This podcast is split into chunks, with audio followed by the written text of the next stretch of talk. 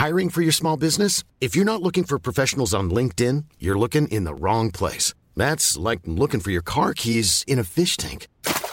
LinkedIn helps you hire professionals you can't find anywhere else, even those who aren't actively searching for a new job but might be open to the perfect role. In a given month, over 70% of LinkedIn users don't even visit other leading job sites. So start looking in the right place. With LinkedIn, you can hire professionals like a professional. Post your free job on linkedin.com slash people today.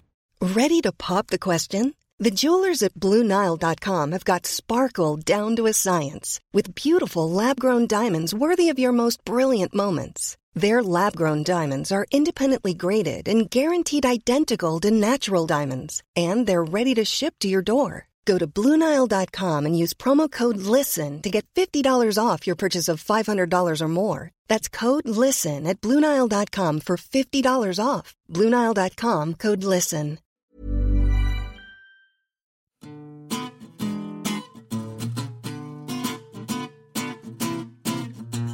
Welcome to a special edition of the New Statesman podcast, which is entirely themed around Harry Potter. Yes, you might think that we've gone completely mad, but actually, we discovered in the office that almost every political, social, and economic problem can be explored through the medium of J.K. Rowling's series about the boy wizard, later boring civil servant. Um, I'm going to start off first of all by talking about politics with Stephen Bush, our Staggers editor, and Anna Leszkiewicz, our editorial assistant. Hello, both. Hello. Hello. Um, and we're going to talk about politics first. It's the obvious place for the New Statesman to start. And Anna, I'm going to start with you because um, during the election campaign, you wrote uh, and, and unsuccessfully tweeted at J.K. Rowling a question, and it sounds like it, it sounds like a very simple question, which is, can wizards vote in Muggle elections? But what are the implications of that? Well, the issue with wizards being able to vote in Muggle elections is really that there's huge segregation politically between Muggles and wizards, and uh, I feel like the wizards are essentially controlling the Muggle population because they can send their Minister of Magic in to just go and tell the Prime Minister what to do. Um, so essentially, in that regard, he's a bit pointless, and that might be why wizards have absolutely no interest in voting in Muggle elections. Because So they reveals- don't need to participate in the democratic process because they are autocrats. Well, Stephen, that points up a slightly larger problem with um, Harry Potter. That obviously we know that J.K. Rowling is um, an impeccable Labour supporter and would never advocate uh, brutal autocratic leaderships. But even the what happens? I mean, Voldemort is obviously uh, supposed to be a kind of you know Hitler, Stalin style dictator and autocrat and cult leader. But what replaces him is sort of a benign dictator, isn't it? There's no real system of checks and balances in the wizarding world. Yeah, I mean, there are a couple of intriguing questions. I mean, I always assumed they did vote because, yeah, he's a minister of magic, therefore applying, yeah, there's a development minister appointed by the prime minister. I, I'd assumed it was a, a subsidiary department, but, But there's no prime minister of magic. That's because he's the minister of magic in the prime minister of Britain's con- government. Yeah, but the prime minister, the, the, not the Muggle prime minister, doesn't get to appoint him. So that's why I mean the whole thing is just a fiction, isn't it? There Just doesn't seem to be any uh, elections at all. Um, Dumbledore gets offered, in quotation marks, the job of Minister for Magic several times, but turns it down. And you wonder what sort of process allows people at some unnamed body to just say, "Hey, would you like to be the Minister for Magic?" Um, and Is that not the Wizengamot, which is thoroughly unexplored but seems to be slightly sinister? potentially it could be the Wizengamot, though Dumbledore is already seems to be on the Wizengamot. So if the Wizengamot can choose their own people to be the Minister for Magic, that seems problematic, especially if they're not elected. And there doesn't appear to be that much of a welfare state. I mean, obviously, this this comes to one big question of Harry's, which is why are the Weasleys so poor, right? So she has a job. I can't remember what it is, but she has some form of job, and he is a senior civil servant. Without wishing to offend any senior civil servants who may listen to the NS podcast, they're minted. I mean, and, and also the children leave. They have fewer and fewer children who, presumably, if they're really that hard done by, can be sending money back to them. But you know, their care costs go down, and they are still just as skint broke in. And normally, if if you were a senior civil servant, then you'd be complaining all the time about your parent, your private school fees. But Hogwarts doesn't appear to have any fees, so far as we know, right? Yeah, it's not that that is- Harry's got some sort of special place because he's an orphan. Well, Harry's got Harry's got loads of money. Uh, Money in the wizarding world seems to travel primarily through inheritance. There does not seem to be any sort of inheritance tax or anything no like wealth that. generation. Exactly. There's small businesses and enterprises being started by wizards, Yeah, I- apart from the Weasley and their joke shop. But that's the point. How do wizards earn money? Because they don't. They don't do. They know they aren't any wizard wealth creators. Yeah, I think all the jobs essentially are, are ministry jobs, which is why um, I think that people in the ministry don't seem to be particularly well embursed for their time, and yet the people who are high up in the ministry seem to be the people who've inherited most well. But the problem is that what we're heading towards, Stephen, is the acknowledgement that possibly Mr. Weasley is like got a gambling problem, or you know, spends it all at the bookies or something. That would explain Like it. 'cause that. Even so, let's uh, go for the the Anna theory. Then it's basically a Kremlin-style regime where civil servants are moved to the top, with the Minister for Magic sitting atop this awful bureaucracy, and they're not very well paid. They should still become more wealthy as the book goes on, because the you know younger ch- the, the children are getting older. They can take. Bill has gone off. off to tame Bill, dragons in wherever. Yeah, They, That's they, Charlie. Charlie. Is, what does Bill do? Bill works for a bank, so you'd think he'd have quite a lot of money, but he I don't understand how that works. But Bill and Charlie seem to be separate from the family and not giving them any money. Percy, they sever ties with Percy, so there's no money coming in from him. Fred and George are always in the process of setting up the joke shop. Don't Can have Bill and Charlie buy their own houses? I'm sure we'll return to Well, this when we have Bill John and on the podcast later. But I worry that this is very much becoming the economy section of our podcast. I think, Um, people, I think people will cope somehow. But yeah, um, but yeah, basically, yeah, Bill has Shell Cottage with Fleur. They you know a lot about it. Harry Potter. Yeah. Uh, uh, Charlie, I mean, he's in Romania. We don't really get a sense of what his setup is like. I assume he can afford a house in Romania. Ah, but that suggests they are in the Schengen Agreement. like, further evidence that they are in fact a subsidiary of the UK government. Just saying. Yeah. How do they do, do they get on planes? Do they have passports?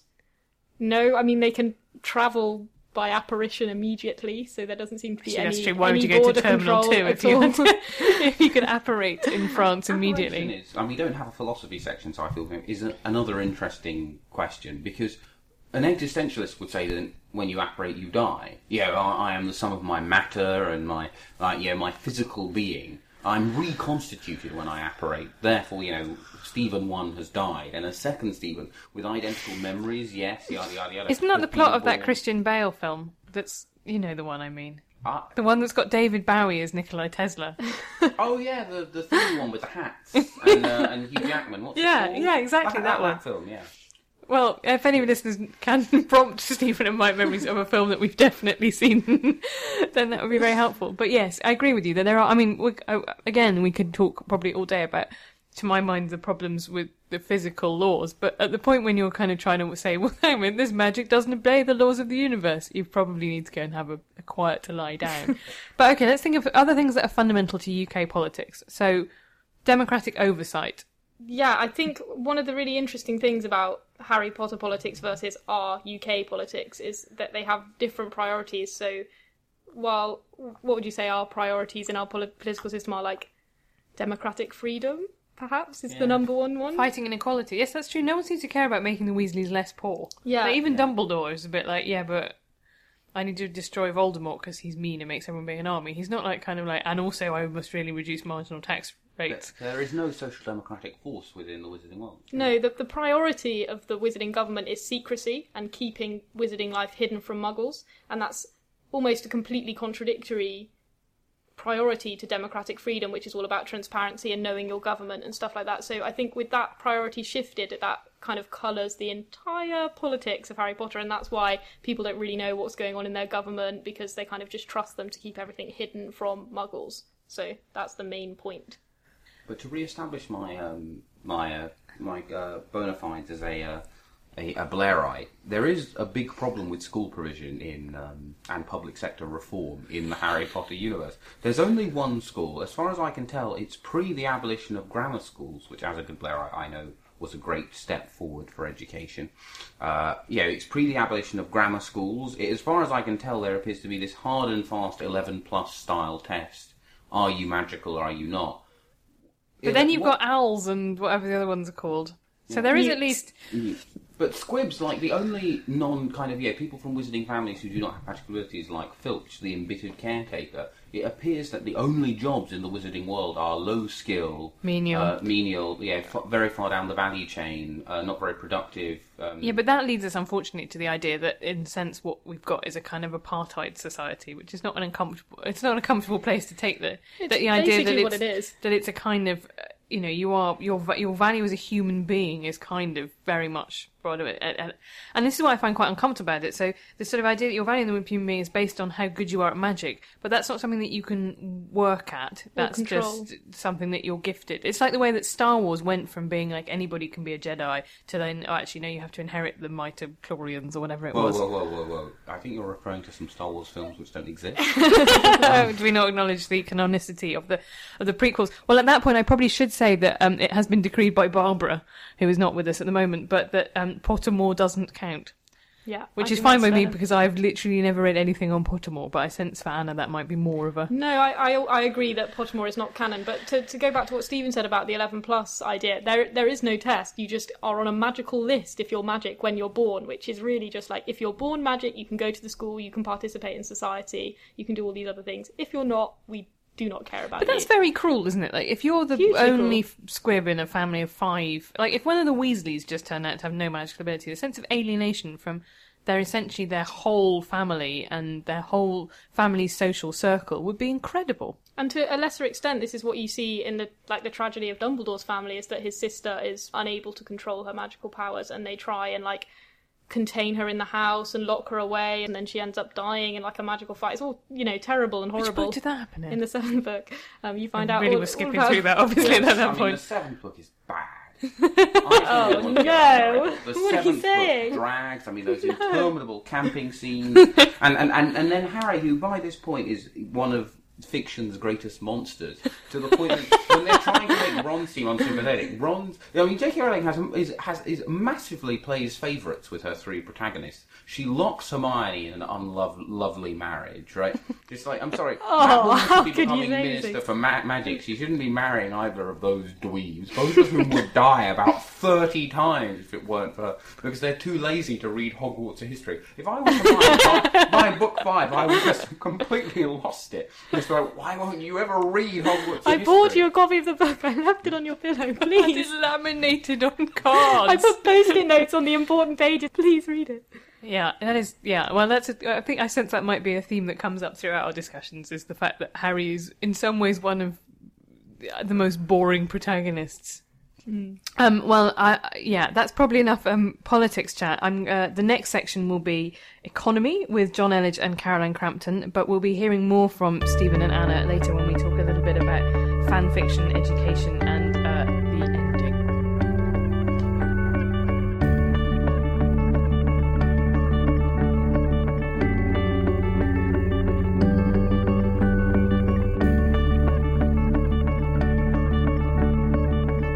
it's time to look at the economy in Harry Potter, for which City Metric editor John Elledge and web editor Caroline Crampton joins us. John, I hear a rumour that you can do a young Hagrid voice.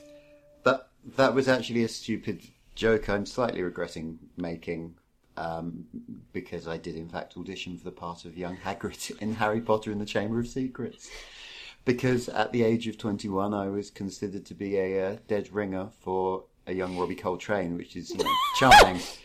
It's exactly exactly what everyone wants, really. Yeah, Robbie Coltrane in like a massive beard. That's my favourite bit. Well, I think I think young Hagrid was was very much very much the point here.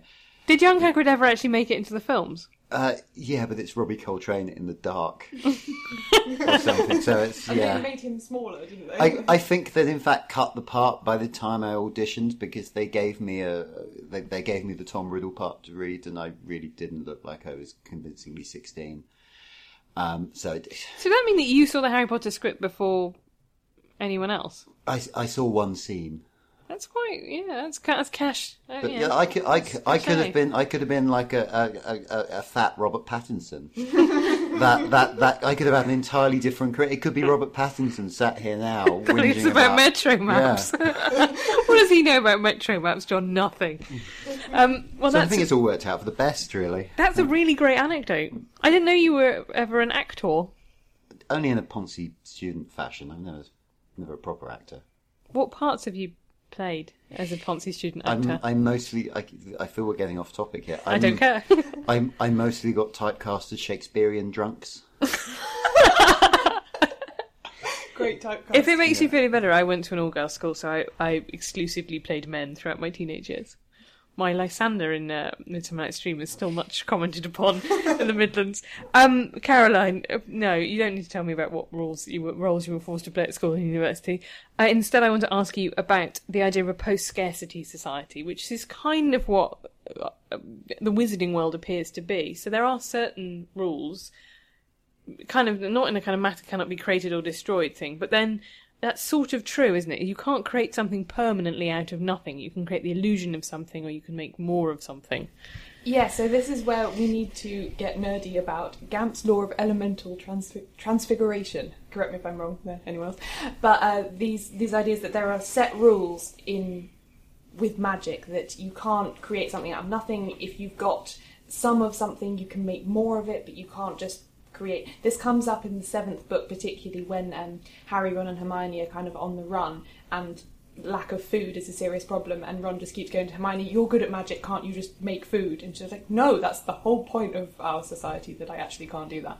How has Ron got to that age without learning that? Well, I feel like that's a real reflection on Ron as a person who's had, apparently had this incredible, prestigious education, and he, that hadn't sunk in. But anyway, So he grew up poor. So surely he would that would have come up at home as well, wouldn't it? Yeah, It's like, oh, what's for dinner tonight? Nothing. Well, can't you just make something, Mum? No, because of Graham's laws of elemental transformation. All right, it's good. Yeah. Um, but anyway, so even in spite of this, you you do get the sense in Wizarding Society that kind of lack of resource is not really a problem, right? yeah, it doesn't make the slightest bit of sense if we're honest here. But it does Um, though, because the, the, like you say the Weasleys are, are poor. But so what does poverty mean? I mean, okay, They've got a rubbish I, house. I, I, I, I did actually revise before coming in here right now, so I can tell you that one of the five exceptions under Gamp's law of elemental transfiguration is that you can't make money out of nothing, which is fine. Except money isn't a real thing. It's Money kind of is a, still gold, It's right? b- but it's but still currency it's like isn't a real thing. I know what you mean. Yeah, the it's a- it's a idea of money for something is, else. It's like it's the idea of money note. is meaningless if you can just kind of you know magic a hi-fi out of nowhere. Um, showing my age by going to hi-fi there, aren't I? But no, but also, Um, I mean, in, even in our world, money doesn't exist in the sense that, like, in high, you know, in, in, in lots of computers, there is negligible money technically exists, but what, what, what does it really? I was going like first year philosophy student, but what does it really mean though? So Yeah. there is there is that. I mean, money is already a sort of slightly philosophical concept anyway. It's only worth what you can buy with it. But the the point I'm getting at really is the idea that you know you can't get money out of nowhere. It sort of doesn't matter if you can get stuff out of nowhere because the only purpose of money is to give you access to stuff. And also, this this also feeds into the the Weasley discussion, but more generally, what costs does a wizard have? Like, you can travel for free, you can presumably clothe and house yourself for Nice free. big your, your education is for is free. Can you clothe and house yourself for free? Because presumably they must still. You can't buy everything. Like, did they ever go to wizards? Go to like New Look, or do they buy everything from exclusive rope? Because there must be. A, you would think that there would be wizard fashions in the sense that if like your elders all were very like roby, there would be a rebellion movement where you all wore. You know, you were punk. You would have a, a fashion hmm, rebellion, and you would want to go to non. Part of your identity would be going not buying the clothes from the same place as your parents. Like, so- how many of us buy clothes from the same place our parents buy their clothes? I probably do now. But you know what I mean. Not when I was sixteen. Yeah. Yeah, it's a, it's a it's a really difficult point. But also, and the same thing with housing, you could presumably get free housing by making a little, like what looks like a barn on the outside. Isn't this the Weasley thing? They have the sort of windmill that looks kind of cack on the outside, but it's actually amazing on the inside. So they can magic up a luxury tent. I mean, like it's Yeah, clearly that- possible that's what to I mean. I, I mean, I'm pull talking about, accommodation talking out of about nowhere. subsistence here. Like you, you can subsist effectively just on your magic. Obviously, if you're the Malfoys and you want everything to be made of chased silver, you might actually spring for it. But how do we think the Malfoys got all their money? How does one become a rich I- wizard? I have a theory. Exploitation. Exploitation of goblins is my theory. I think way back in centuries ago, some Malfoy, you know, bought a mine and forced a load of goblins to work. But then presumably had to sell that to Muggles.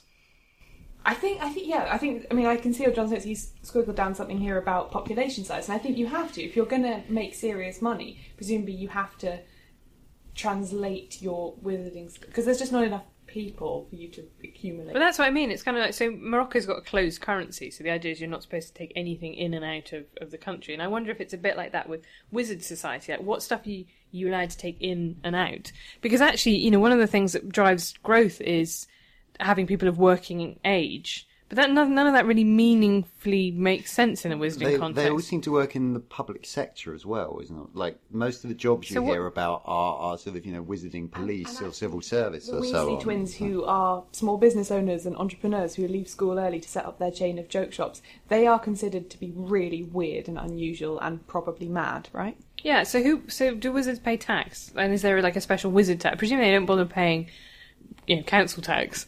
Which is probably because they do occasionally use the roads and stuff. That seems a bit Cheeky. off. I, I think this comes back to the, the age-old question of whether wizards can vote in Muggle elections. I don't know if you've discussed Don't that we- at any other done- point We've, we've, in this we've, podcast. we've been there. But I, I, won- I wondered, right?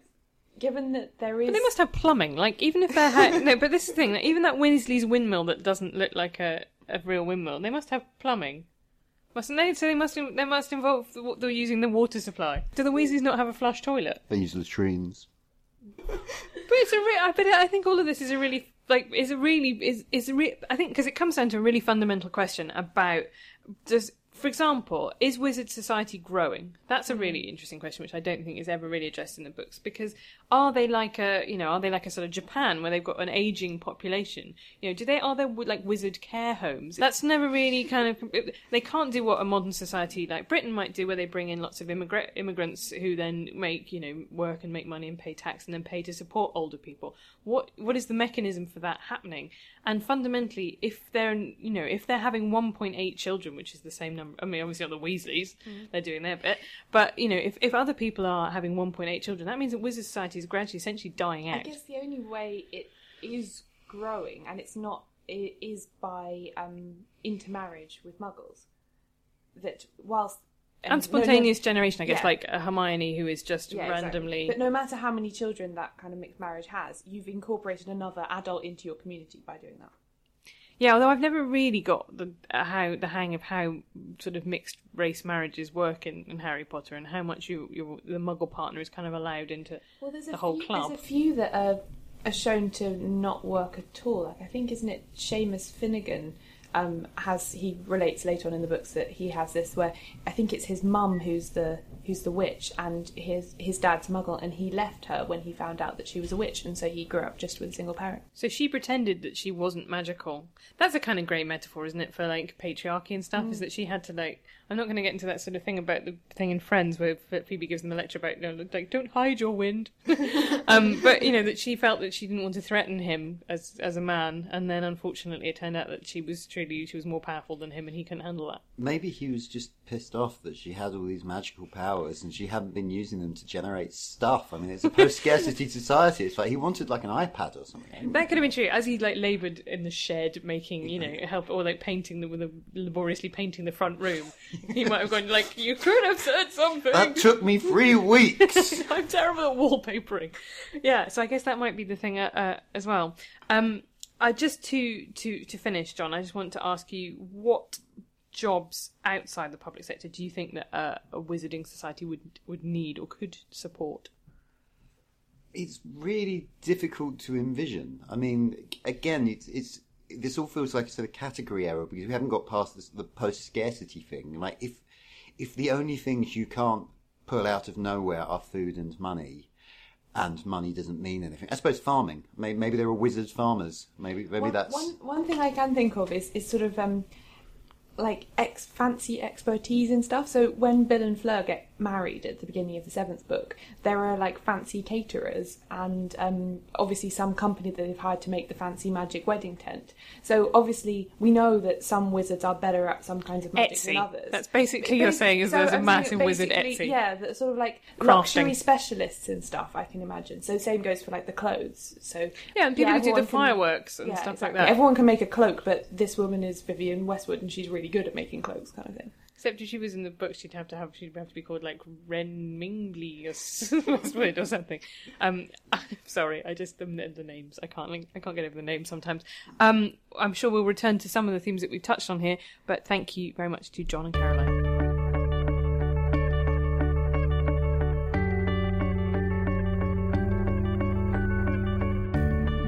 We now move on to the subject of education, which makes sense as the majority of the Harry Potter books take place at Hogwarts, a slightly strange boarding school that seems to be somewhere in Scotland. I'm joined by Barbara Speed and Stephanie Boland. Um, first of all, what do you make of Hogwarts' curriculum, Stephanie? I think it's fundamentally pedagogically unsound. To be Okay, to good. be fair, um, the obvious hole in the in the Hogwarts curriculum is the the core skills of English and maths do not seem to be taught at Hogwarts. I don't know if they're integrated into other learning objectives, and you know. I don't see how you would do a potions thing and then like be like today is potions and algebra or like today is potion and quadratic equations. It doesn't really. I know what you mean. It's everyone seems to be speak very like everyone is very posh there in in the sense of like they're very you use the right fork and they you know they all sort of have a very good vocabulary and all those kind of soft skills that a public school is supposed to teach you without that ever seem to being integrated into the the lesson plan. No, not at all. And it's and it's we were just discussing earlier in the office. There also seems to be very little in the way of vocational subjects, which is weird given that almost everyone in the wizarding world seems to go on to work in the public sector. But then again, maybe they do do English and maths because you know that whole episode where it turns out Hermione's had the time turner and she's been able to go to four times as many lessons. Is it just her going to English lessons on Well, I don't know, but I just don't know how there could be that many other lessons that you wouldn't be able to fit into. Like, I- you know, I, I took eleven GCSEs. That was. I don't think they've ever named more than eleven subjects that they had. There's definitely not more than 11 subjects, but there are scenes where we see them get their timetables, and there doesn't seem to be. And each teacher, I mean, there are a limited number of teachers, and you meet all of them. So uh, how like- they manage to teach all the students is another never question for bio- another day. The biology, te- Um, yeah, well, exactly. Their How do you union it? must be really. Maybe they've all got time turners. the Hogwarts, and you They could do, yeah, maybe. That's very true. Actually, there seems to be one teacher per subject, and Yes. no, yeah, and and that's that doesn't necessarily really stack up in terms of how many students are there at Hogwarts. It's actually got to be very This is small if another you think of the, men and, the number of girls and boys in each. But yeah, if you think of the number number of wizards that are implied to live in the UK, it doesn't add up. Like, I think that this is why work on the films must have been fascinating because you'd have been going to J.K. Rowling, being like, "How many bill? How many rooms are we putting in this castle, J.K.? like, this is not adding up at all. Like, how many classrooms are there? There can't be more than what thirteen classrooms because why How many would people you are there more? per year? per right, so house. there's, so there's five boys in the Gryffindor dorm. Hang on, Anna looks like this is something she definitely knows. the Okay, answer let's to. let's bring in let's let, I think this is like countdown. Let's appeal to the expert. Let's bring in bring Anne in here who who knows. No, sorry, I think Stephanie's absolutely right. I think there's about 10 girls and boys in each house in each year, so about 40 to a year. Seems about. But Very seven small number of years. students. And seven years, yeah. So, So 280. And so, yeah, you could realistically have about 11 or 12 lessons going on at once. That implies a very small wizarding population in Britain, though, doesn't it? If you think that if you if you work forward on all those kind of cohorts, although I guess there are also ones in abroad. Bulgaria and Yeah. people like that. But there's no suggestion that. Durmstrang or whatever the other schools are called like um, are bigger, are there? So There's a weird bit where Draco's mum considers sending him there because 'Cause it's a bit sort of is fascist. rid- yeah, riddled with scum. And that, I do sort of think that Hogwarts is maybe a bit like a sort of Montessori school. like it's sort of kind of like you know, it's supposed to be kind of like well, like Stowe has always had that reputation as, in, in terms of boarding schools. It's like the one where like maybe people do like drop out and smoke loads of Ouija, but like it's like a rounded education. Yeah, It's a bit more holistic. yeah, that's the kind of that's, I think Well, that's none probably its them seem to reputation. have- none of them seem to have gone to primary school. So presumably they're giving them all their social skills on top of everything else. There's no. It's sort of suggested the Weasleys are homeschooled. Yes, Um, what is the feeder school for Ho- for Hogwarts? Because obviously, never presumably, ever like Harry goes to a normal school. I think they just Yeah. don't go to. I think they school. don't go unless they're a, a mudblood. In, sorry to use that word. In which case, in which So case offended. they would go to a normal school. But there's no higher education either. But that's a huge burden on, like, I mean, you'd imagine it would fall on women as well, on on wizarding women that they have Mm. to homeschool their, their kids. yeah, Are there wizard nurseries? Are there? Take them along to Was the it ministry. preschool? Yeah, it was a preschool. Adorable. What's the ministry controls everything? They must have some kind But of. that's also a kind of childcare. interesting point. I mean, we, we were talking about the uh, idea about the fact that you know Dumbledore's sister couldn't control her magic, but actually, like when your magic appears, presumably you're not instantly like. I- I don't know if you've ever been to a normal nursery. It's it's- or like a soft play area. Heaven forbid if you've ever been to the wacky warehouse. But imagine like that, but with as well as all the kind of sick. They were also like letting off little spells accidentally. Because I presume you don't have full control of your magic No, they definitely don't. That's why Well, you Harry have the doesn't. opening scene, yeah, with, where he accidentally lets a snake loose. Mm. It's But that's what I mean. Running a running a wizard nursery school, like a kindergarten, must be a, not a job for the faint of heart.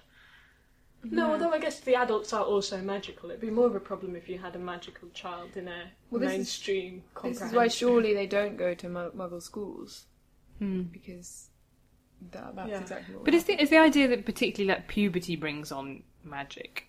Well, that's the implication, isn't it? Because that whole first book is kind of a weird sort of coming of age story in which he stops defining himself by his family hating him and instead defines himself by magic, um, which they detect in him and see him as really special. But that age 11 is very like. Because I guess that I don't think that is the case because I think he's probably too young. But it kind of makes sense, you know, like um, in his Dark Materials, that the whole thing hmm. about your your daemon and your daemon hmm. only fixes really when you first feel kind of sexual love for someone else. Really, like that's you know, it's or pre kind of sexual love when you're a young teenager. That that's you know that's a qualitative difference as you're becoming an adult that your personality becomes fixed in some way. I wonder if it's supposed to be the same thing. In which case, you would think that there would be kind of a most societies you would then anthropologically expect them to have some kind of ritual that happened to you. Like, you know, the way that Catholics have First Communion and Jewish community has bar or bat mitzvahs. You'd kind of expect that to be built in, and I don't see any evidence of that. Like, you know, Tommy's first spell day or whatever. But the letter comes when you show signs of magic. The letter is almost a kind of ritual itself, and obviously the fact it's made so such a big deal for Harry by uh, the Dursleys refusing him to see it um, makes it even, even more of a thing. Um, to ask a very banal question, um, Stephanie, would uh, would Hogwarts pa- pass its Ofsted inspection? I don't think so. I think it's you know its learning outcomes are too uncertain. I think the assessment criteria aren't aren't transparent in any way. You can get two hundred percent in an exam. You know, And this is Is it a failing school. Is it closer to a grammar school or a free school? I would I would I would say food. I, I you know it's a public school, isn't it? And because um, another thing we we were discussing when when brainstorming this podcast is how much freedom and control the teachers have within the school environment. You know, there's mm. until the introduction of Umbridge, who comes in from the ministry and starts to That's what I mean. It's quite, it is quite a free school in yeah. the sense that there is obviously there's no oversight structure. There's no kind of supra school, you know. So it is directly responsible to the Secretary of State. So in that sense, it's like a free school. But it is like a grammar school in the sense that there is a kind of 11 plus, and admission is only on ability. And you do seem to have state administered exams. So you have owls and newts. So you have GCSEs and A levels, which do, are externally assessed. So there's a strange. Com- and I, I don't know why they'd need to be externally assessed, given that there's no other wizarding school in the country. Um, Yeah, there must be a terrific amount of teaching to the test, mustn't there? Given that I'm sure that the same people who set them and mark them, you know, this pretty, given how small the wizarding community are, you must pretty much know the people no, the who set. examiners. Yeah, it's another classic example of nepotism in the wizarding world of Harry Potter. Really. But equally, I mean, none of the teachers can be qualified because they don't have any teaching universities or universities. There's no at teach all. first. There's no So- wizards teach first. No, exactly. So uh, that is again more like a public school where.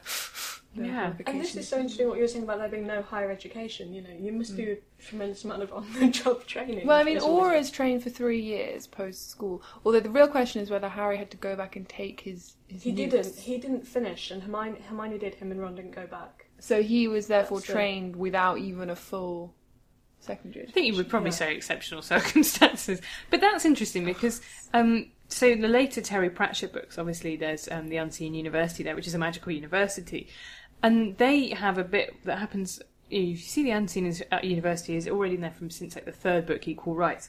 Um, but later on, they get to a stage where you get Ponder Stibbons essentially trying to kind of create, like, understand the kind of theoretical underpinnings, and eventually they begin to regard magic more and more like quantum physics. So they have this mm. big computer that they kind of they think can be that can kind of, and people are kind of essentially doing like PhD level research and postdoc research on magic. Everyone seems to be like wildly uncritical about magic as a sort of theoretical discipline. They just inherit spells that at some point someone has discovered. Is there are there people actively looking for new spells? See, there definitely are because we know that Dumbledore's done research. He seems to be in contact with other people who do frontline research, and mm. you have people like Snape annotating his school textbook in the um, Although he didn't feed that into a better later edition of the textbook, despite No. being the potions But master the for some time. But, but there's definitely that idea that there's a theoretical underpinning you can access and manipulate. But there's also a complete lack of um, interest in doing that. In that they're encouraged not to do anything outside the curriculum. Snape's doing naughty things by kind of inventing these other spells or discovering these other spells. Yeah, it's spells. actually very- There's all those banned books. Like they're not actually encouraging them to No, think it's very beyond. pre-enlightenment. It's almost Yeah. it's like this is the like the, these are the teachings. It's a very kind of Mm. like this is the word of the book that you Yeah. accept and you do it, and you don't. You're not encouraged to kind of critical thinking or or anything that's outside of, of what we currently know, which is a very oddly like static kind of state for a society to be in. Mm. It's not very. Um, it's it's one that you imagine might actually be quite stultifying to live in. That there are a lot of you know, bad books. And also that the magic is uncontrollable as a young person and then is later controlled. And then even later on Harry is kind of taught that you can sort of do magic just by like thinking about it. Which again, the fact that they're taught these like selective spells begins to look quite That comes back to the idea we were talking in previous section about what happens in like in nursing, like nursing homes, and presumably at the end of your life, for a certain percentage of wizards, they would become, you know, they would get dementia, and they would again lose the ability to control their spells. Now, I never. I, I, that's the thing I, w- I would like to. I would like to hear more about. Like, what happens to really old wizards who like lose their marbles, essentially? go to St Mungo's. Yeah, the only palliative care we see is Gilderoy Lockhart, who mm. who has lost his mind. But he doesn't seem to. He just kind of dodders around. He doesn't start turning things into. Do wizards get cancer? And if so, can they cure it? Like, what do wizards die of? Apart from, in battle. apart from, yeah, exactly, like giant snakes. That's what. That's one of the things I don't. They do die of old age because Nicholas Flamel stops taking the philosopher's I was going to say, 'cause that, but that's what I don't understand. Is so Nicholas Flamel is obviously quite There's never been a faster or easier way to start your weight loss journey than with PlushCare. PlushCare accepts most insurance plans and gives you online access to board-certified physicians who can prescribe FDA-approved weight loss medications like Wegovy and Zepbound for those who qualify. Take charge of your health and speak with a board-certified physician about a weight loss plan that's right for you. Get started today at plushcare.com slash weight loss. That's plushcare.com slash weight loss. plushcare.com slash weight loss. I'm Sandra, and I'm just the professional your small business was looking for. But you didn't hire me because you didn't use LinkedIn jobs. LinkedIn has professionals you can't find anywhere else, including those who aren't actively looking for a new job but might be open to the perfect role, like me. In a given month, over 70% of LinkedIn users don't visit other leading job sites. So if you're not looking on LinkedIn, you'll miss out on great candidates like Sandra. Start hiring professionals like a professional. Post your free job on linkedin.com/people slash people today. Hey there, it's Michele Norris. I'm host of a podcast called Your Mama's Kitchen. When I travel, I'm usually looking for a way to find a taste of home when I'm not at home. And one of the things I love to do when I am at home is entertain. And Airbnb allows me to do that. When I was in California recently, I rented a house that had a great kitchen. And when we were sitting around the table, we were all thinking, we're in someone else's house. Someone could be in all of our homes as well. If you have a home, but you're not always at home, you have an Airbnb. Your home might be worth more than you think. Find out how much at airbnb.com/slash host. been like living for ages and ages and ages. yeah. But actually, what presumably you could cure cancer through magical means that wouldn't uh, tran transgress the laws. So, what do you die of eventually? Well, they obviously have medical care, and it's it's funny. It's quite sort of herb based, but, but judging by what they use in Hogwarts. And I remember when Harry, his arm is is hmm. cursed, and hmm. she kind of says, "Oh, if this had happened a different way, it would be much worse." So there are obviously limits to what they can do, yeah. but I'm not sure what those are. Well, they live amongst a lot of dangerous creatures, so I wonder how many of them. It, it's like an extreme version of Australia in Hogwarts, where just kind of everything wants to kill you. Hmm. Um, I wonder when your time comes, do you just wander off into the forest and Well, also, I mean, And say Dumbledore, hello to the big spider. yeah, come at me, Aragog. and Dumbledore puts Harry in so much peril that you kind of hope that they do have a better medical system that could. They have a six-week him back. referral limit. Um, well, on that, again, bombshell. uh, thank you for the moment very much to Stephanie and Barbara.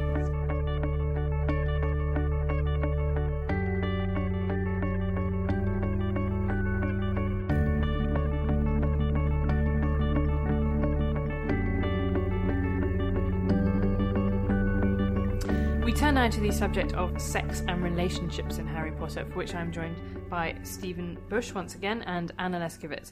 Uh, I'm going to talk to you first because I think it's really important about feminism during Harry Potter. Do you consider Harry Potter to be feminist works, Anna? Oh, I've never really thought about that before. I think it can get quite messy when you decide like this is a feminist thing with a capital F and this is not. Is it? Are are they books that are interested in the position of women? I guess that's a more interesting question. I think obviously the in, the the most interesting character we have for that is is Hermione, who is shown to com- consistently outperform her male peers. Um, and get little credit for it. So, although that's not a very positive outlook, it's clear that um, she does face some sort of obstacles based on her gender. That, sh- that you know, Harry and Ron get a lot of glory for their um, the, the, their bravery and these other masculine. And it does seem qualities. like a society where women can rise to the top. I'm not sure there was a. Have there ever been a female minister for magic? I mean, I'm sure you could find an example in Pottermore or something like that, but um, not. There's certainly not one that's made a. They make a big Female head of Hogwarts. I think it's strongly implied that McGonagall takes over at some point. So, and a lot of the I most think of powerful McGonagall witches- like the Nicola Sturgeon of, Yeah. uh, of Harry Potter. Don't you Yeah. think she's just kind of quietly efficient, and Dumbledore is basically sort of making like these grand gestures all the time, and she's just like, "Oh no, but someone's just got to run the school." if you don't mind, Albus. Yeah, I mean, most of the, a lot of the female characters, especially the female teachers like McGonagall and um, Madame Pomfrey and people like that, are shown to be extremely competent, more competent than their. But there male is, a, I, peers. there is, a, I think there are two characters which are hashtag problematic, and those are Dolores Umbridge and Rita Skeeter, because I think Yeah. they're both caricatured in a particular way. They are like the symbols of femininity are kind of used, like because there's all this stuff about Skeeter's like glasses and her nails and her, you know, her lipstick and all this kind of stuff, and you get the same thing with Umbridge. And it, there's a big thing about you can read female character through how women dress. I think that's that's a kind of interesting thing that is rarely explored. Yeah, no, I think that's definitely true. That you know, the the boys are repulsed by Umbridge's pink bows and pink frilly dresses and all the cats in her room because they see her as not authentically feminine because she's also mean and evil And ugly. and ugly and toad-like. Um, and a similar thing happens with Rita Skeeter, where they, they find her her sort of nails and, and snakeskin bags and red lips and stuff repulsive because she doesn't conform to what they would expect from a woman. Um, Yeah, so and yeah, then- those those are definitely problematic characters. Um, so, Stephen, I know you've got strong feelings about the relationship between Ron and Hermione, which is one of the kind of central relationships in the book. Aren't they just the cutest couple? No, she's too good for him. I mean, the the the the story of Harry Potter is the story of one like really together woman and these two Aegis. utterly yeah. Just I mean, Harry doesn't listen to anyone. The the number of problems and indeed the number of people who die because Harry doesn't listen to other people and continually just goes, "Yeah, my parents are dead." Or I mean, a large part of book seven is Harry refusing to accept the idea that his teachers might have private lives. This is a seventeen-year-old man. Uh, and Ron resents Harry for being famous. He comes from a family which, as we know, there is clearly something sinister going on there. Um, and, you know, I mean, there's nothing wrong with being the Denis Thatcher to Hermione's Margaret, uh, Margaret, but I don't think that he's willing to that. role. I think he's going to undermine her. He's going to keep her down. He's going to hold her He's going to neg her. He's going to neg her, yeah. Yeah, I think there's I think there's a really interesting. There is an interesting point about it because obviously it's young adult fiction, particularly from the mid, you know, sort of. Yeah, uh, goblet of fire. No, was it a goblet of? It's a It's goblet, Goblet of Fire, correct, where yeah. it does feel like she's suddenly gone, wow, they've gone old. turn on the sex tap because Yeah. things are smouldering in the corridors. Um, uh, but then you get a lot about rejection, and and that's and I think it's quite interesting because it's off. It's like you do get, I think, more male subjectivity. So you hear a lot about how Harry is v sad about the fact that Cho Chang prefers Cedric Diggory to him, and then you hear quite a lot about how Ron is v sad that um, uh, Fleur Delacour doesn't doesn't like him. You don't hear necessarily so much about Hermione. I mean, there's one bit where she sort of bursts into tears, and then she goes, "Oh, Ron, how could you not have seen that I was really upset about this?" Yeah, she gets very angry when Ron gets a new girlfriend, um, and she makes angry birds fly at his head. But that is literally sort of that we're meant to just glean her whole subjectivity from those kind of incidents. Uh, Harry is perhaps implied more likely to talk about these kinds of things with Ron, and it is really from Harry's point of view. So maybe that's one explanation why we get a lot more male subjectivity. But yeah, there's sort of the idea that uh, Hermione the whole way through the books is sort of de- suppressing and dealing with these feelings, but we it's really interesting. It's probably more interesting. That's the most interesting part of their group group dynamic, um, and yet we we don't really see any of it. And you don't see a lot of, of, of women in the books having conversations with each other about something other than man, to quote that kind of Bechdel test. Yeah, kind if of you looked at it in that regard, I think it would be it, Oh. it's, it's a real problem because I mean, there's very few scenes that Harry's not in, so it'd be quite hard to have a scene with two women apart from you know all the flashbacks, all the bits with Voldemort, things like that. Um, but yeah, that women. The- problem, the the issue at the heart of the books is this power struggle between two men, and all the conversations in some way seem to keep coming back to that. And yeah, you don't really get much of a female perspective on that. Yeah, that's interesting. And what about um, kind of what about in terms of not kind of compulsory heterosexuality? I'm aware this is sounding a bit like a slate piece. like, is Harry Potter heterosexist? But it is. It is a, an overwhelmingly straight world. Whereas if you think if this was a kind of, I don't know, but it comes back to the idea of a post-scarcity society. You think it might be. Why is it so kind of socially conservative in some ways? Why is it not like people just lounging about in divans having sex with each other all the time? Why does everyone get married and settle down? Well, we forget that it is set during the the 80s, well, the early 90s. Yeah, the book ends in 1996, 97. It, it ends in the, the late 90s, so you know, so a lot of that would What you're saying is the Wizarding World needs Tony Blair. the Wizarding World needs Tony Blair. I mean, there, there is no problem he can't solve. Um, yeah, he- But would he- they have voted for him if, If they could vote they can? in Yeah, Muggle you elections. I don't know Clare Short, Minister for Magic. But yeah, this is this is a Britain before this kind of liberalisation. It's before the the kind of equalisation of the age of consent. It's a, yeah, it's a it's a dark '90s world. I guess that is the thing that it brings up is that although I'm I I guess because I, read it when I was younger, I didn't really fully appreciate how much society's changed. But you were still getting newspaper articles about kind of like pufters in the nineties. That was Yeah. kind of still the thing that happened. Like you say, the age of consent hadn't been legalised. We certainly didn't have gay marriage or even civil partnerships in the 1990s. It was just, it was actually just that that that particular strand of society has moved on really very quickly. I think that is a it's a fairly generous view because obviously writing in the in the noughties, J.K. Rowling could have you know if if she felt that that was why she was excluding gay characters, could have maybe discussed that somehow. Um, but uh, They are- Dumbledore, for example, she says he's gay, but it's not specified anywhere in the book. Or if Sirius, if people think that Sirius was in love with James, and that's where a lot of that conflict comes thing from. is, they are oddly sexless. It does feel that basically the characters in Harry Potter only experience sexual desire. Kind of, it is like these weird tattoos. So there's the kind of Sweet Valley Hogwarts effect in book six, but even that is on these really weird straight lines. So Hermione likes Ron, Ron likes Hermione. They don't tell each other. So does Hermione even find an alternative boyfriend, or does she She's, just? she's with Viktor Krum for a while. But she, in book six, I think she just fulminates about it. Yeah. And then Ron finds someone who likes him, but he's he likes her, and they go out. They're, they actually their relationships are entirely through diagonals. Even sort of the Cho Chang thing. Harry spends a year pining over her. She chooses someone else who dies. They spend a kind of year with the world's most awkward and terrible relationship. You But he already kind of was slightly interested in Ginny Weasley, or she was certainly very interested in him from book two. Ginny Ginny Weasley's definitely yeah. That's another one where it's like oh, un, all unrequited love will eventually Well, come that's a very weird thing. Like, how many couples do you know in real life who actually first fell in love when they were 11 or 14? Yeah, it's it's, a, it's an odd thing. I mean, I think the the, And they're still the implied and had thing is that Harry's not meant to notice until you know notice Ginny at all until she's you know of a, an acceptably But I remember talking to, to Danny Dorling, who's um, a professor of, of human geography, and he says, you know, he, he now teaches at my old college, and he said, you know, I get all these kids who come here, and I, I want to say to them, you know, in their first year, like, how how many of you are in a relationship?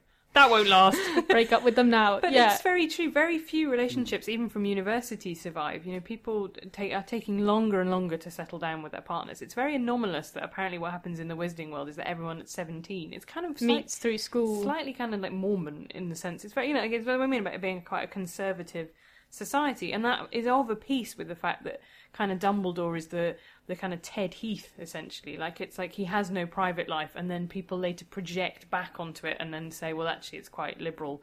But the whole point is, if you don't, you know, if no one's allowed to talk about it at the time, it's actually it's not it's not evidence of any great liberalism.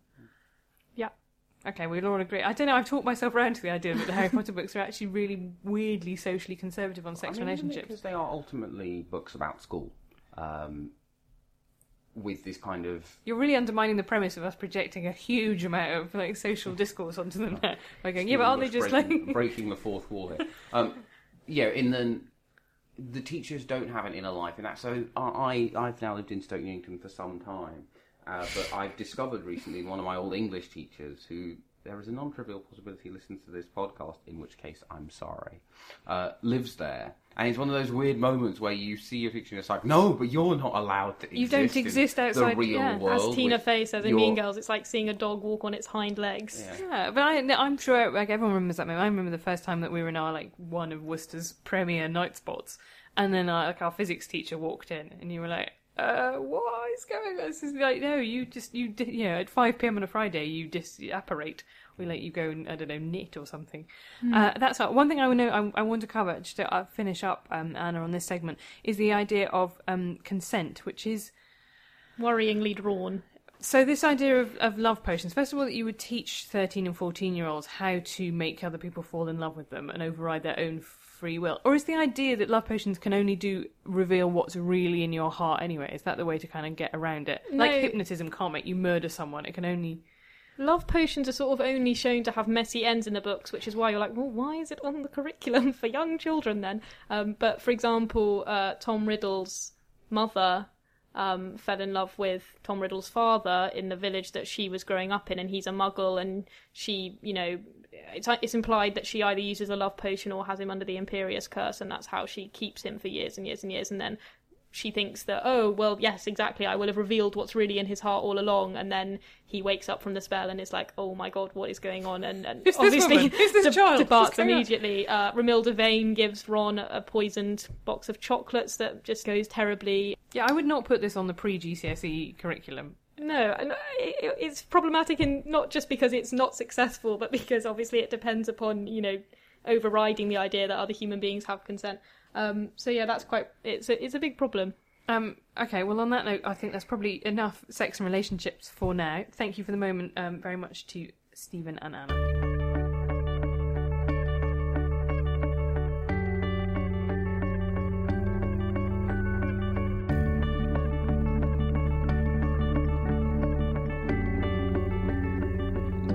And now we've nearly come to the end of our time with Harry Potter and the books. Let's just have a little chat about the epilogue, uh, a very controversial part of the book, I think it's fair to say. I'm joined by Caroline Crampton and Stephanie Boland.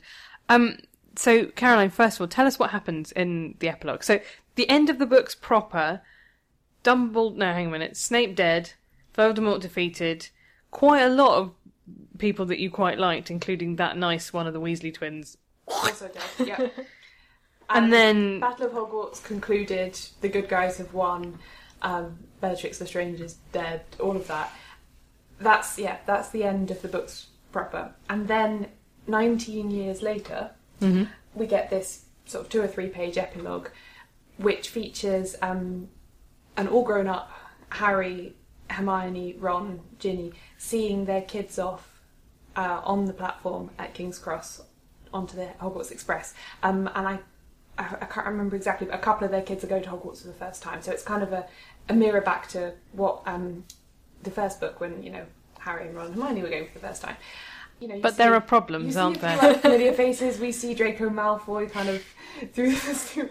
It's just, it's just awful. I'm trying. I'm trying to treat this seriously before we get into. it, but I just can't. But the trouble is, so is there any sense that, like, maybe just because it's relatively quite a small world, the Wizarding world, that Harry and Draco have maybe just kind of grown up a bit and kind of let sleeping dogs lie rather than having a massive running They feud share for. a glance on the platform, and I think there's. But a they must sense run into each other, not least like sort of parent evils. Parent teacher association at Hogwarts. But I think so. There are there are many problems with this epilogue. Not least that it is just ridiculous. Um, because obviously J.K. Rowling has spent decades of her life in this world now, and she wants everyone to have as happy an ending as possible. So she wants to name check everyone. So there's an awful lot of that kind of like Harry shares a glance with Draco. We see X over there. It's all very kind of overly explanatory. Um, there's also the fact that um, Harry and Ginny have named their sons after as many people who died in the battle as possible. So that one of them's called Albus Severus. You know, they've all got names that cast back, which are just I think Just as well they're going to a special school, isn't it, really? no, Draco Draco has at least oh, he's called his kid Scorpius, which Okay, whilst- come on, you can't shout that out in Waitrose. whi- whilst a crazy name is at least the kid's own name, not the names of dead famous people that everyone has heard of that you are now, you know, and and then kind of some of the dialogue between Harry and Ron is really forced. You wonder, like, would they still be such good friends 19 years later? And then also the other thing to mention is that the way part of what colours this is the way that it was done in the film adaptation, where the then I think 19 year old uh, Daniel Radcliffe and the other actors were all kind of given cheek padding and like slightly salt and pepper wigs to kind of play the 20 year older versions of themselves. And That just sounds innately hilarious. it's just hilarious and I don't know, it's just like a real it just it really like slams you in right at the end where you think, oh that was a that was a great sa- saga, I really enjoyed that. Oh wait, no. This is terrible. Um, Stephanie, I can see that Caroline's angry about the epilogue. Are you angry about the epilogue too? I'm angry on the same levels and on other levels as Caroline is angry. Because I, I mean, I think aside from the ridiculous names, because you're right, at least Scorpius obeys. them. Scorpius is such a Sounds like a makeup trainer. It's so bad. But at least it obeys the ridiculous naming conventions of the Malfoy clan. I mean, nobody in that family But has at a some point, are they going to run out of scary animals? Is one of them, presumably one of them's called like Spiderus and like, I don't know, Earwigus. Arachnus or something, yeah, yeah. exactly. Just like, like Latin and Greek names of slightly unpleasant animals. Um, but also, you're, it, it doesn't fit with the narrative of those stories at all because the whole driving force of Harry Potter is a world that's pretty nasty. So if you get to the end and just go, suddenly everything's fine and there's no further conflict in the world, it's infuriating. It, It is, and, and it, it also some of what is good about the seventh book is that we get a lot of the um, the sense that for the generation above Harry and Ron and Hermione, um, and even above that, the the Grindelwald uh, Grindelwald conflict in the sort of in the Second World War was their Voldemort. That was another kind of battle For for, the soul those, of the just, World. just, just like, just maybe just like assume, for the sake of So, argument, that I um, don't know what the Grindelwald so- conflict so, is. Um, he, uh, Grindelwald was a, a previous evil wizard um, who also like tried to had kind of Dumbledore's. Dumbledore's kind of uh, childhood friend and then later nemesis, um, who had some really Aryan ideas about also. What we've learned here is that purity. Dumbledore's got terrible judgment. Yeah, Or- that is or- the whole point of the whole book. Or if you have a universe populated by magic people who can do infinitely terrible things, a certain number of them are going to do this, and you cannot have a nice utopia in a British school. So- so it doesn't the, work. The point, the point is uh, that they establish all the way through the seventh book is that you know, uh, good and evil come in waves, and this was just the latest evil that always that human beings are always going to make terrible decisions. And then, as you say in the epilogue, it's like, oh wait, no, but actually it was fine after So this that. is the idea that the final lines are, you know, Harry's scar hadn't hurt for X number of years, and all was well. all was well. But presumably the feeling is that at some point an- another, he hasn't defeated all evil in the world forever. Apart from he has though, according to the epilogue. But he's still working as an Auror, so it doesn't even make sense. Yeah. What do you, yeah, what do you awe if there's no, th- nothing to be awe or I, I, I sort of imagine, right, that um, the Auror office is a lot like a kind of slacking off New York Police Department office. Like they eat a lot of donuts, they don't move around much, they put on a sit lot out of on weight. stakeouts like in Beverly Hills Cop. That's There's basically. just nothing, because if all is well, then there's no evil, right? Or maybe it's like the police on the Isle of Scilly, where it's like a goose has gone missing. We have to go get it back. Yeah. Or, or there was actually a report just this, um, just recently of there's a one of the S- Scottish Isles, Canna. They had they had their first crime in 50 years, and someone stole some woolly hats. And maybe Yeah, that, that- happens at Hogwarts. that it's kind of like, level oh, of the, Very the low level pudding's theft. gone missing. But um, it's also, I think, worth mentioning that um, this is not just Stephanie and I who feel like this. Um, EWE is a very much used tag in Harry Potter chat on the internet in fanfiction, which stands for epilogue, what epilogue.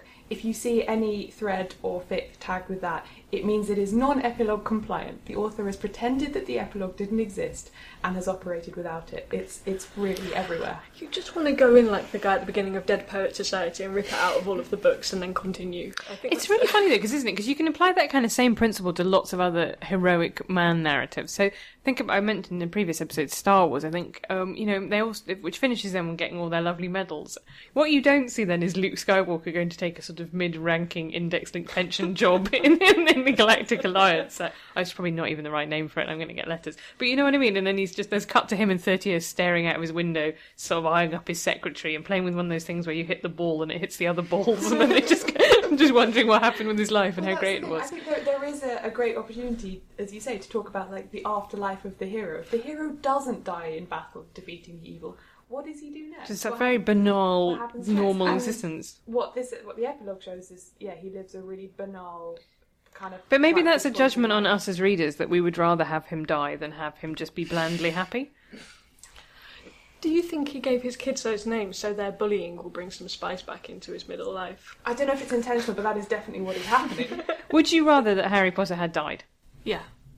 I do, I'm, I'm on the fence about this. I, I, Stephanie does make a very strong case for this, and I, I do think that she has a she has a good argument. But um, I think another way of doing it would also have been for him to yeah him to have to settle down into his humble life, but him not to like it, for it to have been rubbish, for him to have probably had a bit of PTSD, had some difficulties, maybe had depression. You know that. That's kind of a Sue Townsend book you're writing there.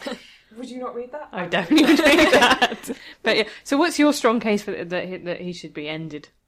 Because he, I, I think as the final Horcrux, you have to commit to the Horcrux status of Harry and kill him off. And How do they get around the whole he's the Horcrux, therefore we have to destroy him? Because he, because the part of Voldemort's soul in him died, but his corporeal body did not need to die to extinguish that part. It's Helen's bloody a very convenient, skeptical face right isn't it, now, you really? should know. Um, and I think Neville should have killed Voldemort because I think the rise of Neville Longbottom is the great beauty of book six. And. Do, you- do you know? I think uh, I think that is in a way that would be a really beautiful message that is antithetical to the idea that we've talked about earlier on in the politics section about the idea that wizarding is something that you're born with. You know, it's not. Some people just are squibs and tough. You know, you just you actually your worth as a human being is determined by something over which you have kind of no control. And I think that had that happened and, and Neville kind of been the hero in a way, it would have said actually what matters really is not being born into a manifest destiny you're not born the boy you know the boy who lived but being somebody who just mucked in and just had to get on with doing things. You know that's what heroism really is. It's not being kind of the most special person ever and anointed by destiny. It's just being the right person at the right time will take a hard decision. And also, it would have played into that idea more that uh, that Harry's side was was a team, that they were facing a lone a lone evil, but he he had friends, he had support, and ultimately he had someone to step in when he couldn't. i would also probably have accepted like neville stepping in and neville dying because i think that would have made sense but i would less so. There's that whole business about they were both born on the same day and it could have turned out to be yeah, neville. the prophecy could have applied to either of them, Yeah, but but Voldemort Voldemort picked out picked out- Harry. Ah, good, good, slightly smug-faced knowledge. I can bet you see you both like, uh, mm, no, but actually no. Um, well, on that bombshell that I don't know as much about Harry Potter as my colleagues, which I think has been admirably demonstrated over the course now of many minutes. Uh, thank you very much um, to Stephanie and to Caroline, and indeed to uh, all the rest of our team.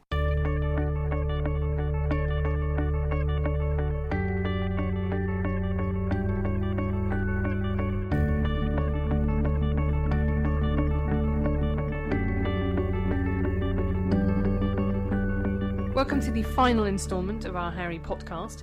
Uh, I'm going to talk a bit about fan fiction now with Stephen Bush and Caroline Crampton, our web editor.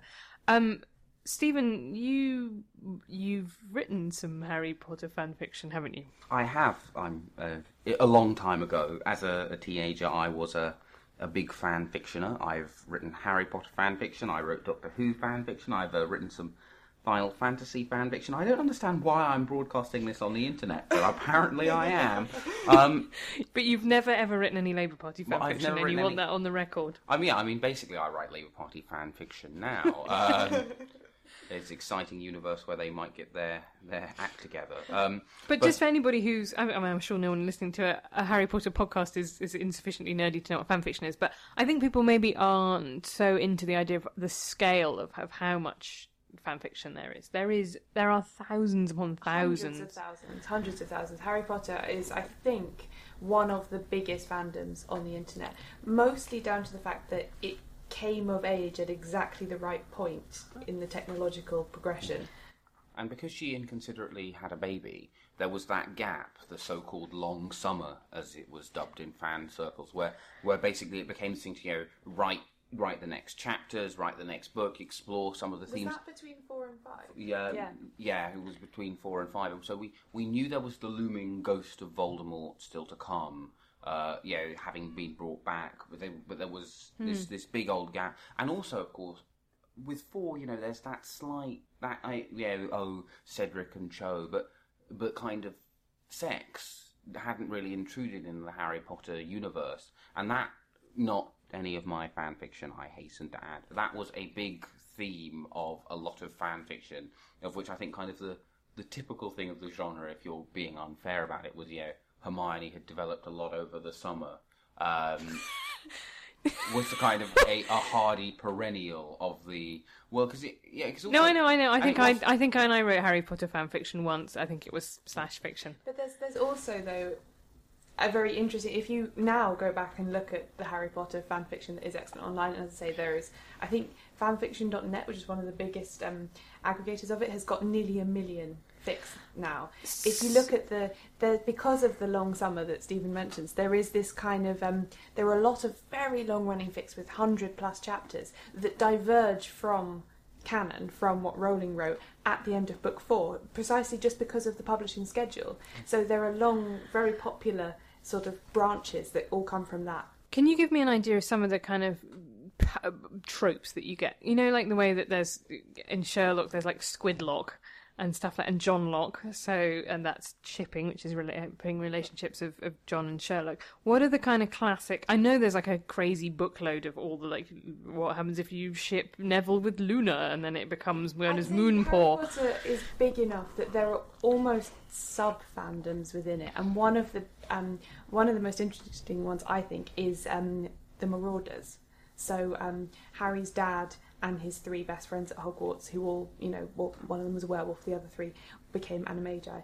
Um, and there's a whole like subgenre of their adventures. You just said the word animagia. I just feel like I just I feel like a person who has found out that a lot of their colleagues are a lot more knowledgeable about Harry Potter than they had What you previously we're doing here, known. I just, I just, I, yeah, I, f- I feel like I feel bad because I feel like I like, I thought I liked Harry Potter books a, a, a normal amount, and it turns out I've no, I've been very much I mean, paddling. you, you may in fact like Harry Potter books a normal amount. It's just that many of your colleagues like them an abnormal amount. But yeah, so so there's like the Yeah. the Marauders are a subset. There's a whole like Draco Harry subset. Um, some of it slash, some of it not. Some of it just you know kind of um, joining hands across borders and like making friends and teaming up against the bad guys in improbable pairings. It's quite nice. There's a whole. Um, I went through a phase in my late teens where I was really, and actually more recently too, where I was really, really into um, like Hermione centric stories. And there's a whole branching off there. Like there's a whole subset of ones where Snape's not dead and she discovers him in hiding 10 years later and they. Snape up. dies. And then- Spoiler alert.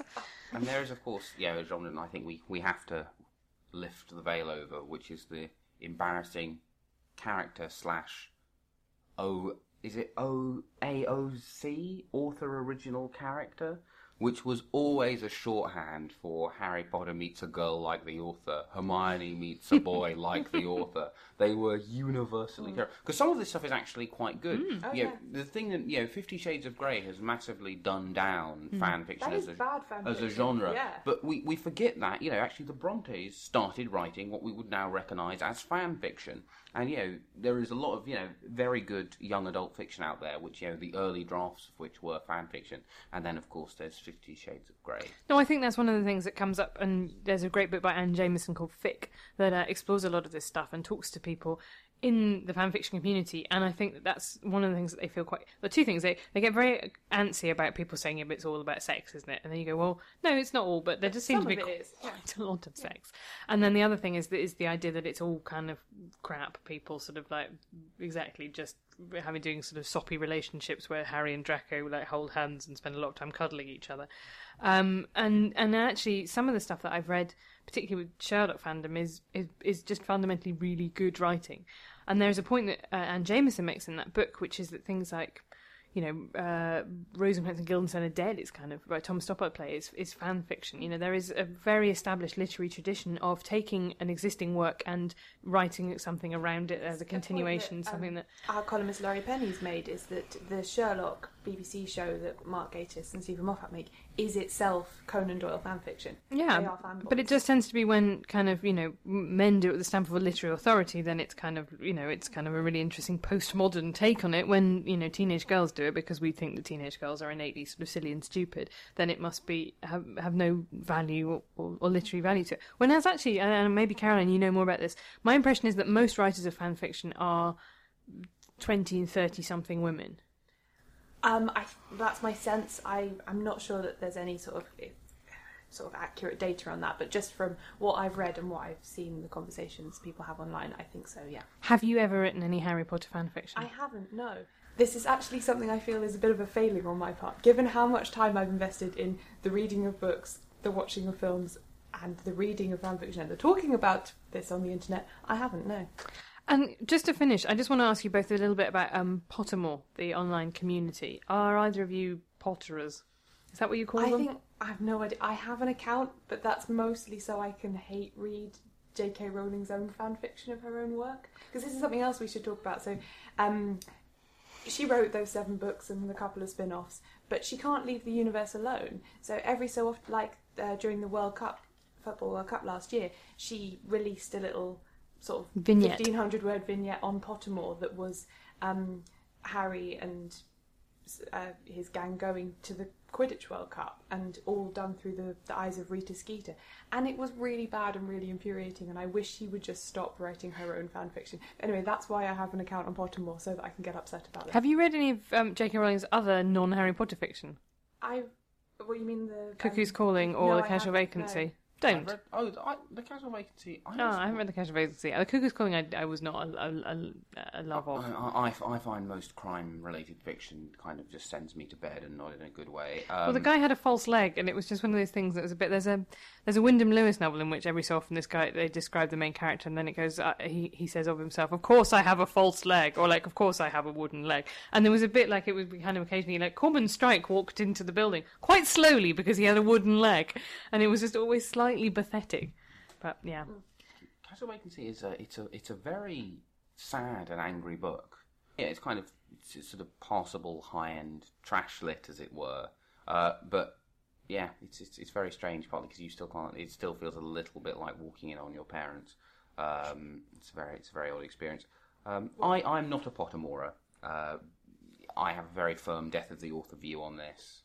The books exist as the canon, and the rest of us can sort of spin off them. It, I don't sort of but that's not that doesn't make entire sense because if you set the books as a canon, why wouldn't you accept later J.K. Rowling bits of output as the canon? Or if it's just that Oh, you've no, decided I'm- your I'm own not, I'm canon? Not, I'm not making a claim for this being reasonable or this is arbitrary. Me saying that she is the author of these works is not allowed to subsequent. I'm just saying that. I, I think. Bas- actually, I wish she'd stopped before the epilogue at the end of book seven, to be honest, because that's kind of fan fiction too. Um, yeah, I think that, that I've decided, and that actually a lot of other people on the internet have also shared this view, that that is the rolling canon and everything else. That's like the end of Pygmalion and the, and the end of the George Bernard Shaw play, where he sort of kind of ends the play and then he goes, "Well, this is what I think Eliza Doolittle would have done." And you're like, "No, well, you should have put it in the play then. put it in the play." Well, I think that's um, we've all uh, embarrassed ourselves sufficiently, so um, that's probably time to say goodbye and thank you to Caroline and Stephen.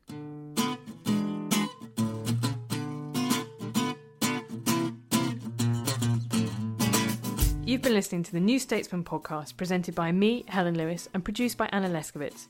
You can find us every week at newstatesman.com forward slash podcast or on iTunes. Our theme music is Devil with the Devil by the Underscore Orchestra, licensed under Creative Commons.